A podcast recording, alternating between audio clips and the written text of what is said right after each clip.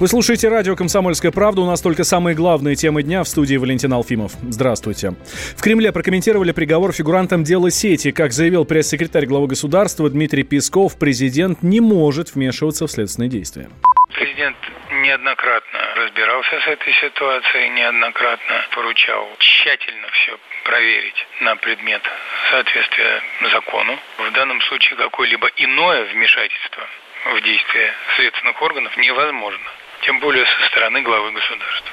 Сегодня Приволжский окружной военный суд в Пензе вынес приговор фигурантам дела террористического сообщества «Сеть». Обвиняемые получили от 6 до 18 лет колонии. Подсудимыми проходили Максим Иванкин, Василий Кусков, а, Михаил Кульков, Дмитрий Пчелинцев, Илья Шакурский, Арман Цыганбаев и Андрей Чернов. Шакурского и Пчелинцева обвиняли в создании террористического сообщества и незаконном приобретении оружия. Остальных в участии в, террористическом сообществе. Трое фигурантов обвинялись также в покушении на сбыт сбыт наркотиков. Никто из них свою вину не признал. Дело возбудили в октябре 2017 года. Тогда в Пензе и Петербурге начали задерживать сторонников анархистских движений, которых обвинили в создании террористического сообщества. Это произошло после явки с повинной студента Пензенского педагогического института Егора Зорина, которого, как передавал коммерсант, незадолго до этого задерживали с наркотиками. Он рассказал о террористическом сообществе и соответствующие обвинения с него в дальнейшем сняли. По версии ФСБ, задержанные собирались совершить нападение на органы власти и военные военкоматы во время выборов и чемпионата мира по футболу. Новых инфицированных китайским коронавирусом в России не зарегистрировано. Об этом отчитались в Роспотребнадзоре. Однако проблемы есть в экономическом сегменте. Так глава Минпромторга Денис Мантуров сообщил, что есть трудности с поставкой китайских компонентов на российские предприятия. Если ситуация будет ухудшаться, наша страна начнет искать альтернативных поставщиков, отмечает министр. Тем временем Всемирная организация здравоохранения не исключает, что в будущем распространение коронавируса за пределами Китая ускорится. Гендиректор ВОЗ заявил, что темпы передачи инфекции могут быть быть более серьезными, чем специалисты представляют сегодня. Он также призвал руководителей всех стран приготовиться к появлению болезни на их территории. Вместе с тем, премьер-министр России поручил сформировать стратегический запас масок от коронавируса. От Роспотребнадзора Михаил Мишустин потребовал определить нужное количество вот этих вот средств индивидуальной защиты, а Минпромторг, Росрезерв и Минфин должны рассчитать необходимую сумму для их закупки. Член Комитета Госдумы по охране здоровья Борис Менделевич считает, что создание такого стратегического запаса поможет справиться с паническими настроениями в обществе идея, на самом деле, мне кажется, очень целесообразной. Действительно, когда мы столкнулись с такой ситуацией, что люди не могут приобрести элементарные средства защиты.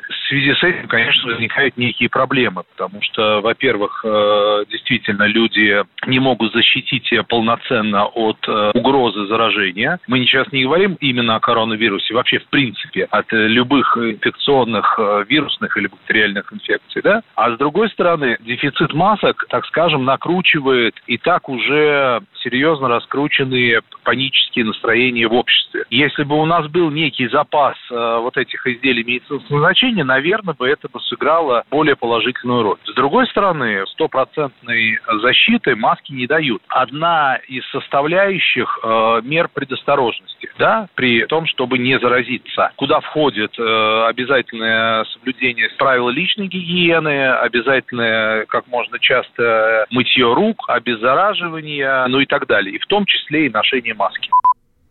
СМИ сообщают о том, что в России цены на медицинские маски продолжают ползти вверх. Если еще в декабре прошлого года в среднем за штуку аптеки просили 5 рублей, то сейчас, например, в Новороссийске они по 30 продаются, а в Оренбурге по 35. При этом ФАС не увидел признаков картельного сговора в завышении цен на медицинские маски. Эксперт в области аптечных продаж и фармацевтики Наталья Круглова подчеркивает, высокий ценник устанавливают поставщики, но никак не продавцы.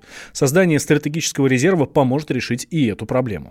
Я думаю, что в период эпидемии это распоряжение должно быть, потому что, наверное, если такая эпидемия, такая пандемия, которая признана мировым сообществом, то э, мы должны иметь эти маски в запасе, чтобы даже раздавать, может быть, бесплатно, э, либо тем, там, кто будет находиться в очаге заражения, если такой возникнет, либо специалистам, которые будут работать. Конечно, есть дефицит.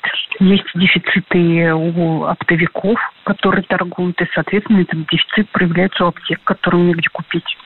Тем временем число заразившихся коронавирусом в Китае превысило 40 тысяч человек. За сутки заболели еще 3 тысячи э, человек, а погибли в общей сложности 908. Ситуация ухудшилась также на круизном лайнере Diamond Princess, который стоит у берегов Японии.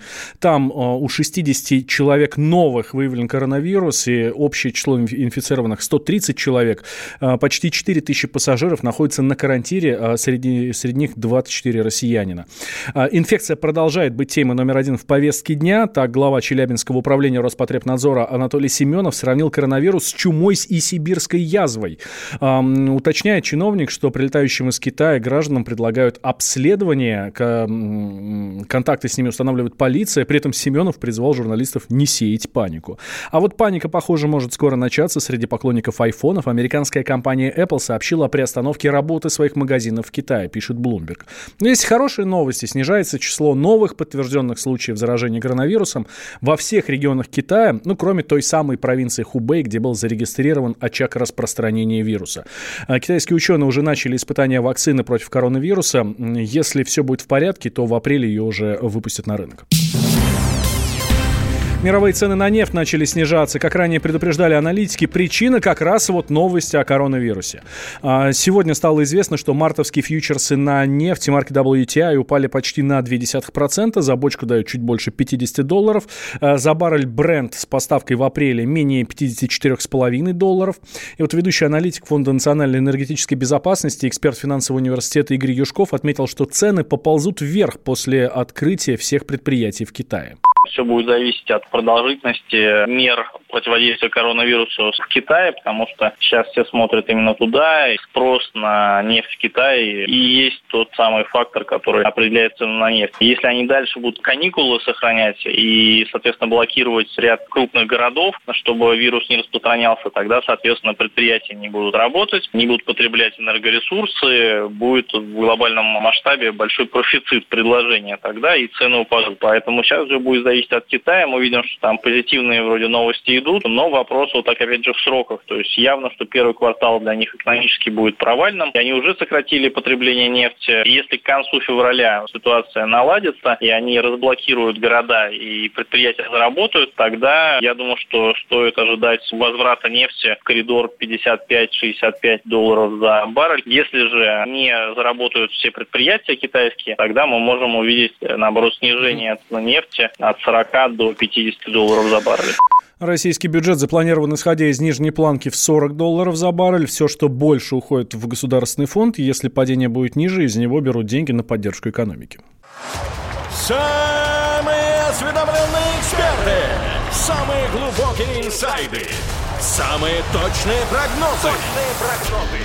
Знаем все лучше всех. Ведущие. Неудержимый Мардан и прекрасная Надана Фридрихсон. Первая радиогостинная «Вечерний диван» на радио «Комсомольская правда».